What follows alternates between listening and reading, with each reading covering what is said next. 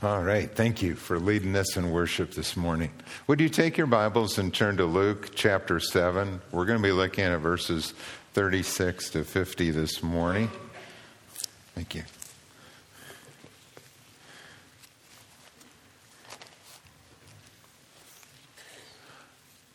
All right.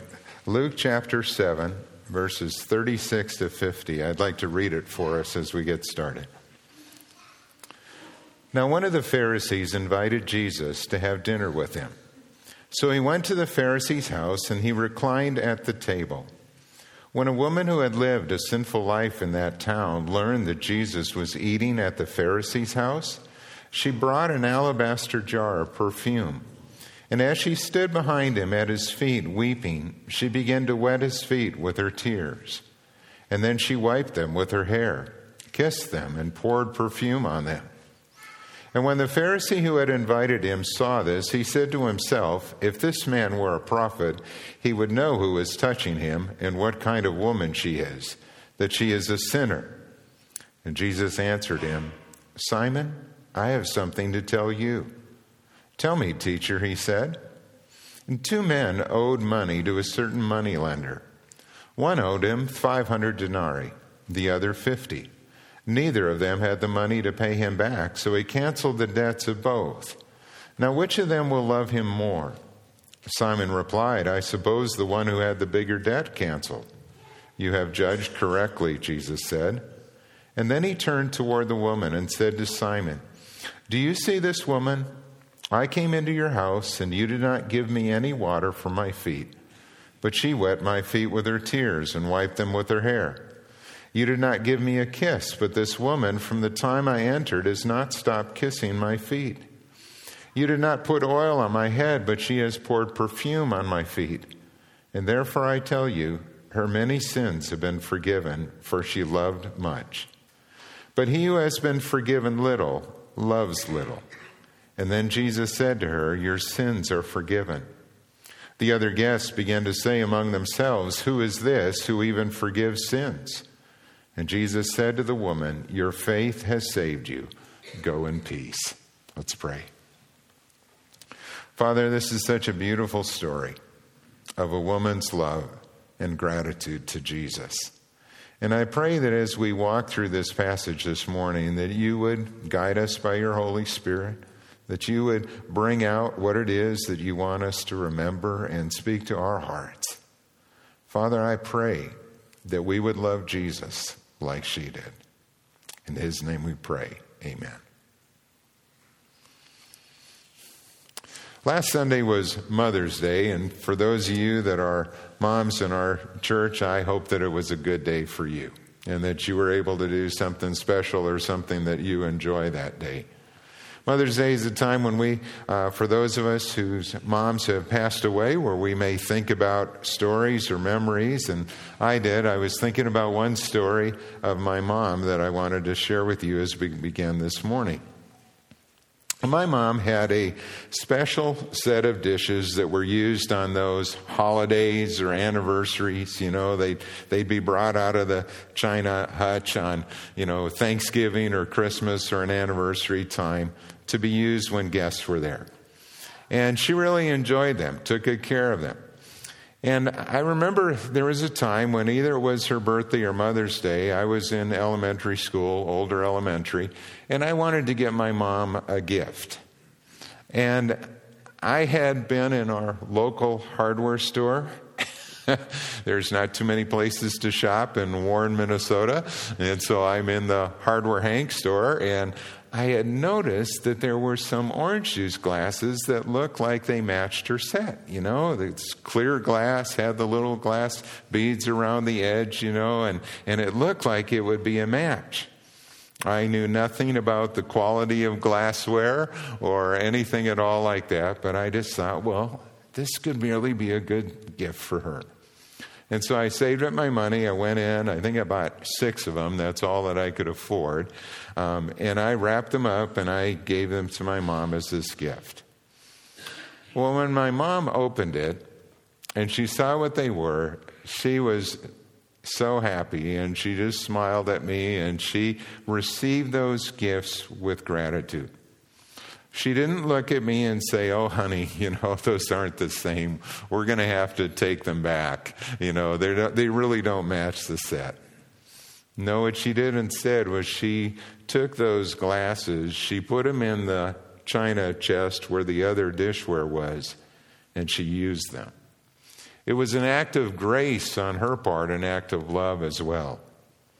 And I think about that in a story that we're looking at today that really is a story of love and grace. Grace that is extended to all of us because of what Christ has done for us.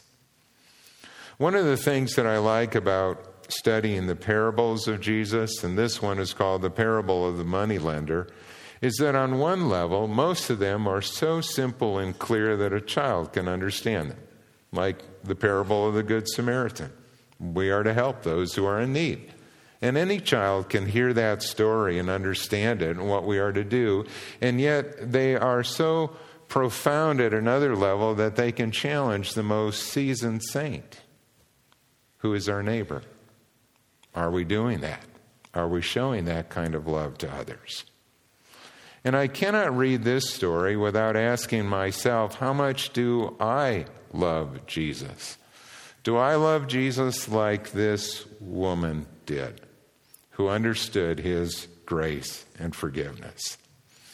The setting for the parable, you heard it, but the setting is this that there is a Pharisee named Simon who invites Jesus to come to his home for dinner.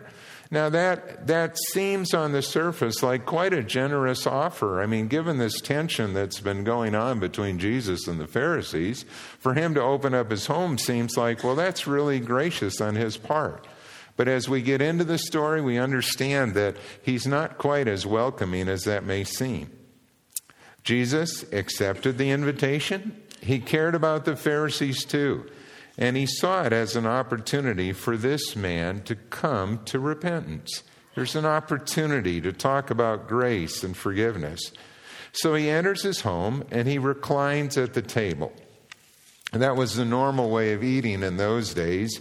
Uh, low tables, there would be cushions around them and you would lean with your head toward the table on your left elbow, and your feet would be away from the table. Feet were considered unclean, and so this is a way that if you're a Pharisee and you want to do things proper, this is the way that you would eat.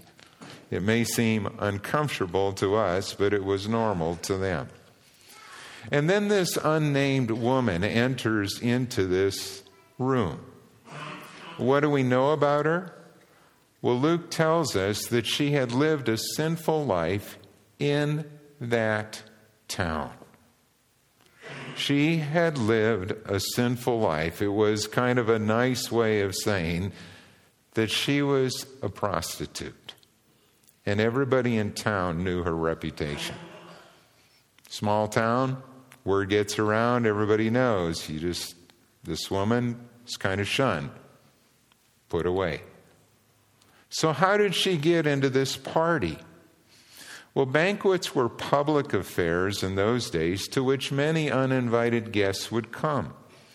It was a way of honoring the special guest. It was a way of honoring the host. And so doors were open. Anybody could come in. They would stand on the perimeter of the building, or the room, I should say, uh, next to the wall, or they might sit and lean against the wall. And they were there. They could listen in on the conversation or the teaching. And so it seems that this woman had heard or seen Jesus before. And she came to Jesus out of love and gratitude. And she brought this alabaster jar of perfume to anoint Jesus. And we see this moving scene in which she does that. She washes Jesus' feet with her tears, and she dries them with her hair. And Simon, is indignant. And he thinks in his mind if this man were a prophet, he would have nothing to do with her. Obviously, Jesus is no prophet. And then Jesus tells this parable and asks the question who will love him more? So, what do we learn from this parable in verses 41 and 42, this parable of the moneylender? Well, when you take a look at it, we see that here were two men who owed a great debt. A denarius was a coin that equaled a day's wages. So one man owed 500 denarii. That's about two years' wages. You can think of that in terms of your own salary, how much that would be. The other owed 50 denarii. That would be like two months' wages. And again, you can think of a comparable figure in your mind as to what that would be. Different amounts, but both were unable to pay their debt. They just didn't have the savings or reserve to cover that. It would be like having a mortgage on your home and losing your job and getting into trouble where you cannot pay your mortgage and you're going to lose your house.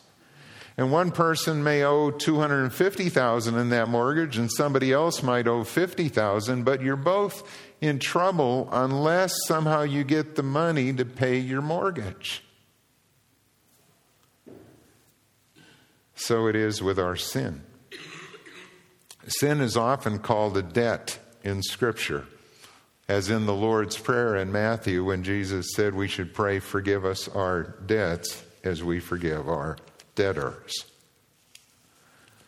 We are all sinners. And the penalty for that debt, the penalty for our sin is death. Romans 6:23, the wages of sin is death, a spiritual separation from God. And this money lender sees their need and he cancels their debt. He, like Jesus, pays the price that was owed. And Jesus asked Simon, which of them will love him more? The point of the story is that we are all sinners, but some people don't like to hear that. There was a story about a countess in England who was a great supporter of John Wesley and George Whitefield in the days of their ministry. And she invited a duchess, a friend of hers, to hear Whitefield preach. And later she received this written note from her. The Duchess said, It is a monstrous thing to be told that you have a heart as sinful as the common wretches that crawl on the earth. This is highly offensive and insulting. And I cannot but wonder that your ladyship should relish any sentiments so much at variance with high rank and good breeding. She was offended. She didn't want to be told that she was a sinner whose heart was in need of forgiveness as much as any of the common people. She had her nose so far in the air that she just couldn't see it. We are all sinners. We all need God's mercy and grace. And I've run into that. When I have shared the gospel with individuals, there are times when I've run into people who have said, You are calling me a sinner. Well, yes, that's true, and I am as well. In fact, one of the truest marks of a believer is a willingness to admit our sin and to ask for forgiveness. What we also see here is that, secondly, the more we understand what God has done for us, the greater our love for Christ will be. The closer we grow to Him, the more we see how sinful we are and how great is God's grace. Simon's problem was that he saw himself as a little sinner. Proud, self righteous, he had little need for God. He just thought, you know, I'm, I'm one of those persons that God would be lucky to get. You know, I, I'm doing pretty well here, and I'm following all the commands and doing the prayers and going to the synagogue and doing everything you're supposed to do. And look at how Jesus confronts him in verses 44 to 47. You see, it was customary for a host to see that his guests' feet were washed, and that was usually done by a servant. Simon didn't wash Jesus' feet. He didn't have anything there at the door to care for Jesus and take care of that. It was also customary for a host to greet his guests at the door with a kiss, like a handshake or a hug today, where we would welcome someone into our home and make them a guest and take care of them and give them something to drink or offer them some food, something to eat. Simon didn't greet Jesus with a kiss. And it was customary for a host to anoint a special guest with oil, at least with olive oil. That was the commonest and cheapest oil available. At least you could have done that. But Simon didn't anoint his guests with oil. You see, he really wasn't as welcoming as it seemed. He didn't go out of his way to do anything. It seems that this dinner for Jesus was more an opportunity for Simon to put him to the test and to see who this Jesus really is. But in contrast, look at all that this woman did. She came to Jesus and she was so moved by his love and something about his person and his forgiveness that tears just came. And those tears flowed. And, and here you can imagine this setting where Jesus is sitting, head toward the table, feet toward the wall, and she is standing there, and her tears are dropping on his feet. She washed his feet. She didn't bring a towel. She didn't have anything to wipe them. This is something that, again, Simon should have done. She had just brought this perfume to anoint his feet. And so, what does she do? She let down her hair. Now, in that culture, for a woman to let down her hair in public was considered a disgrace. But she didn't care. She would humble herself before others. Her love for Jesus was that great that she would do this for him. She washed his feet. She dried his feet with her hair. And then she anointed his feet with this perfume. And the perfume that she brought would have been far more costly than olive oil. It was a sacrifice. An alabaster jar was often worn by women around the neck as an adornment, like jewelry. And that perfume that was contained was usually quite valuable. It wasn't something that you would just pour out. And yet she came. And she wanted to do this for Jesus.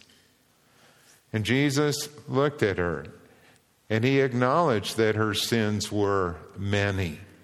I mean, there is no uh, skirting that. He acknowledged that she was a woman who had sinned. But he turned to her and he said, Your sins are forgiven. And then in verse 50, he says, Your faith has saved you. Go in peace. He makes it clear that she was saved by faith. She wasn't saved by an act of penance. She wasn't saved by some good deed that she had done. She was saved by her faith in Jesus. And it was her faith that prompted this action of love and gratitude in response to Jesus' grace. I look at that and I ask the question how much do we love Jesus? Randy Frazee is a pastor in Fort Worth, Texas. And he told this story about a time when he went to visit a man in his church, and he went to his office, and there in the office, he saw a picture of this man and his wife. Looked at the picture on the wall, and he said, Nice picture. And when he turned around, he saw that this man was crying. There were tears coming down his cheeks. And he asked about it. He said, Why are you crying? And the man said, There was a time in our marriage when I was unfaithful to my wife, and she found out about it. And she was so deeply hurt and injured that she was going to leave me and take the kids with her. And he said, I was overwhelmed at the mistake that I had made, and I shut the affair down. I went to my wife in total brokenness, and knowing I did not deserve for her to answer in the affirmative, I asked her to forgive me, and she forgave me. This picture was taken shortly after that.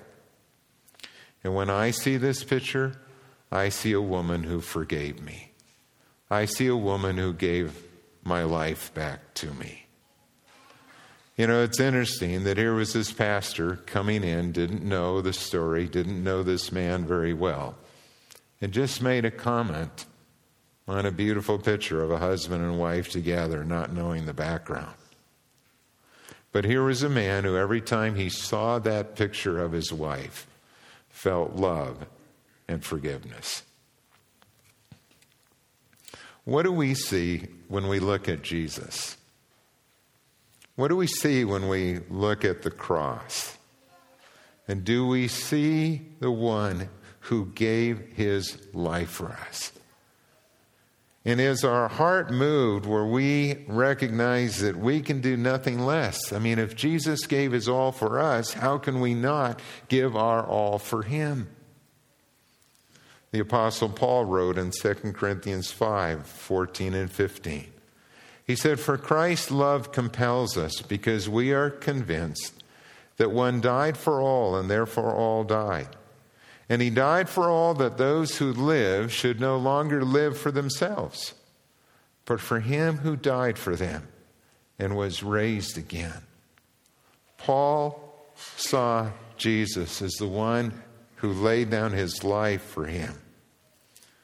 And in return, he said, How can we not do that for Jesus? Those who are forgiven much love much. That's a powerful statement. I mean, that's, that's the point of this story. When we really see how lost we were, when we see how great was our sin and how great was the sacrifice that Christ made for us, we love Him much. Those who come to God and say, well, you know, I only want to give God a little bit, or I'll give him this part of my life, but not this, or I'll kind of hold back, or he can be in this room of my house, but not anywhere else, don't understand how great our sin is and how great the sacrifice is that Jesus made. Those who are forgiven much love much. And thirdly, if we truly love Christ, then we will serve him. And we will get involved in the lives of other people. We will put that faith into action. How many people are like Simon? And sadly, how easy is it for us to be like Simon sometimes? You look at Simon's life, Simon misjudged the woman because he looked on her external appearance and he didn't see her heart. He only saw her past and he wanted nothing to do with her. And sometimes Christians, sometimes churches can be just like that. Well, we don't want to associate with those people, or we don't want to have those kids in our youth group, or we don't want to have those kids come into our children's ministry because they're going to affect all these other kids or our kids, and so we don't want them to come. And sadly, there are churches that will do that. They'll kind of want to close the doors or shun or just have this be sort of this private group that's going to meet, and we're going to protect them, we're going to shelter them. I don't want to be part of a church like that. I want to be part of a church that understands and recognizes that we are all sinners and that kids need Jesus, students need Jesus, adults need Jesus. And if they're going to come into a relationship with Him, then we need to open the doors and we need to open our hearts and reach out. Simon's attitude here needs to be rejected, or the church will stop reaching the lost. And it is sad. I, when that has happened in a church, that church will die. When it closes its doors and thinks that somehow the thing that we are to do is just sort of keep to ourselves. No, the gospel is made for all. Simon misjudged himself. He thought he was better than her. And he didn't see that he was a sinner, every bit in need of God's grace as she was. Maybe you haven't committed adultery physically, but have you ever lusted in your heart after another woman? Then you are guilty. And maybe you have never murdered someone. But have you ever been so angry at someone that you wished them harm or wanted to kind of get back at them in some way? Then you are guilty. That's what Jesus says, that, that to commit these sins in our heart is also breaking the law. It is breaking God's standard of righteousness and holiness. And we are guilty. And most of all, Simon misjudged Jesus. He thought that if Jesus were a prophet, he would have nothing to do with her. That real prophets would shun the sinners, shun tax collectors, shun people like this. And he, like the rest of the Pharisees, did not understand why Jesus came. Jesus said himself in Luke 19:10, "For the Son of Man came to seek and to save what was lost." That was his mission, to come to those who needed to hear the gospel and receive God's forgiveness and grace. Do you want to be like Jesus? Then spend time with those who don't know him. You think of how Jesus in his ministry not only spent time with the disciples and trained and equipped them, he was spending time with the lost. He had relationships and connections with those who didn't know Jesus, didn't know him, so that they might come into a relationship with God. And too often we raise walls rather than build bridges. We get in our Christian circles because they're more comfortable. Or like Simon, we don't want to get involved with sinners because it's messy. When I look at this parable, one of the other questions that I think about is this Why were sinners drawn to Jesus? What was it about Jesus that attracted them? I mean, why was he able to spend time with sinners and tax collectors who seemed to enjoy his company? His attitude was not judgmental. He met them where they were, and he offered forgiveness and grace. And I think those are really good qualities that we need to understand if we're going to be building relationships. We need to see our own sin and understand that it's only by the grace of God that we have been saved. We need to go to those that are lost, who don't know Jesus, and understand that the reason that they are living as they do is because they've not come into a relationship with Him and they need to know Him. We need to remember why Jesus came to seek and to save the lost. And I want to encourage you that this summer, I always think of summer as a great time to make connections. I mean, it's the time in our neighborhoods when people, you know, have been bunkered down over the winter, you know, and they just drive in, you know, close the garage door and they kind of stay in their homes. This is a time when people are out walking in their neighborhoods. This is a time when our kids are involved in sports teams and summer recreation and things like that. It is a great time to build relationships. Have a block party. Get involved in coaching your kids' soccer team or t ball team. Meet other parents and go out and have something to eat with them or get to know them. Love them. Pray for them listen to their story and hear where they are coming from and what's going on in their life and be that kind of person who welcomes and reaches out. Share your story as you have opportunity of what God has done in your life.